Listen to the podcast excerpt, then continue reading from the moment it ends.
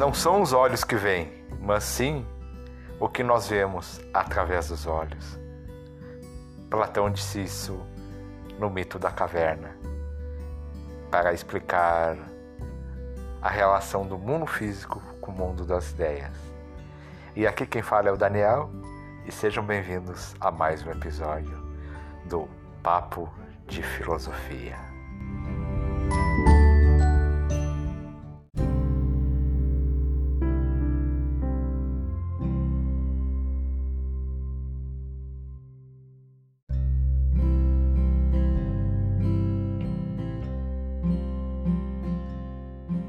O mito da caverna, também conhecido como Alegoria da Caverna, foi escrito por Platão, um dos mais importantes pensadores da história da filosofia.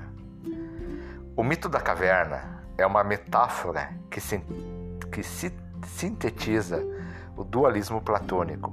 Por exemplo, a relação entre os conceitos de escuridão e ignorância, luz e conhecimento, e principalmente a distinção entre aparência e realidade, fundamental para a sua teoria do mundo das ideias.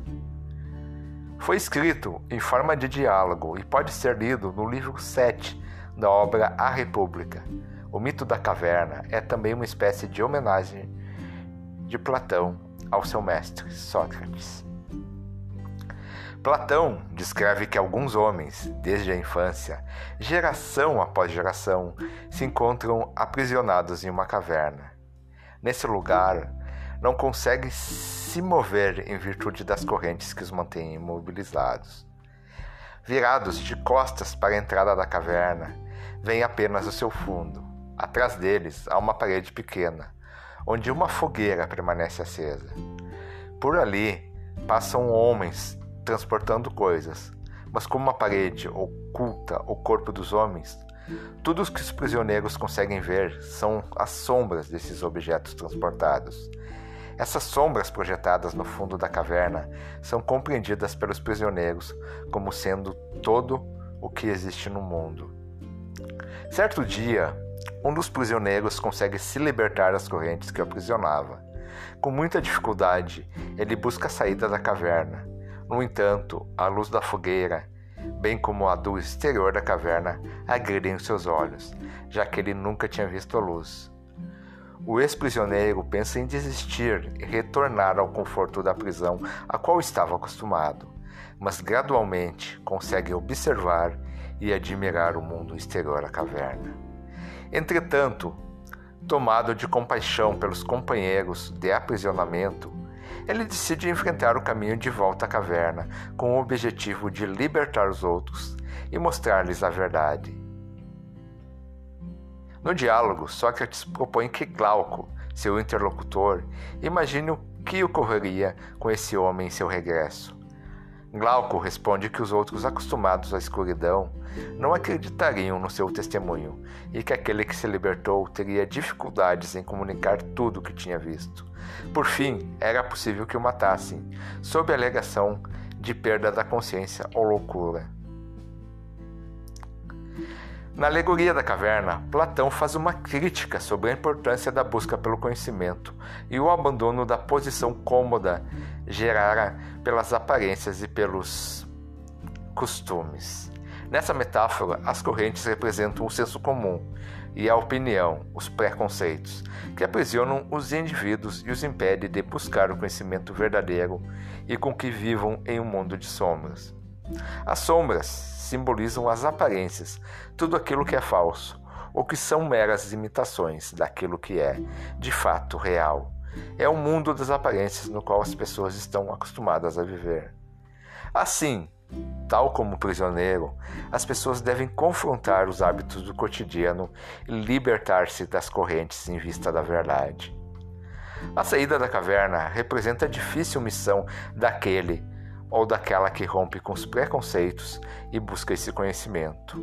A luz representa o conhecimento, que pode ofuscar quem não está habituado. O sol é a verdade, que ilumina tudo aquilo que existe, que dá origem ao conhecimento. Platão também faz referência ao papel da filosofia. O filósofo é aquele que consegue sair da caverna. Mas por odiar a ignorância, sente compaixão e se vê obrigado a tentar libertar os outros, compreendidos como seus companheiros. O mito da caverna é também uma homenagem de Platão a Sócrates, seu mestre. Para Platão, Sócrates foi aquele que contestou, rompeu com os preconceitos de sua época e foi condenado à morte por isso. Sócrates foi acusado de corromper os, jovens de Atenas, atentar contra os deuses e a democracia grega. Recebeu o julgamento e foi condenado à morte pela maioria de votos dos cidadãos. Sua morte gerou uma grande comoção na Grécia e influenciou os rumos da filosofia e de toda a cultura ocidental.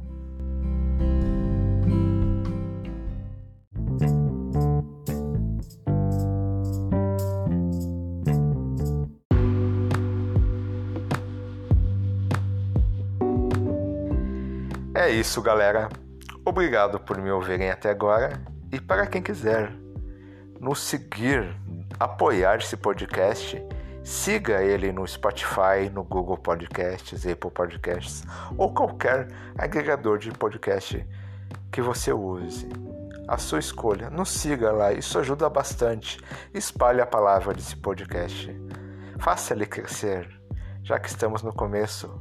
E como avisei antes, esse podcast já tem um e-mail. Ele é para quem quiser entrar em contato com sugestões, críticas ou parcerias. E o meu é defilosofiapapo@gmail.com. defilosofiapapo@gmail.com. Ele estará, esse e-mail estará na descrição desse episódio, ok? É isso, pessoal. Obrigado e tchau.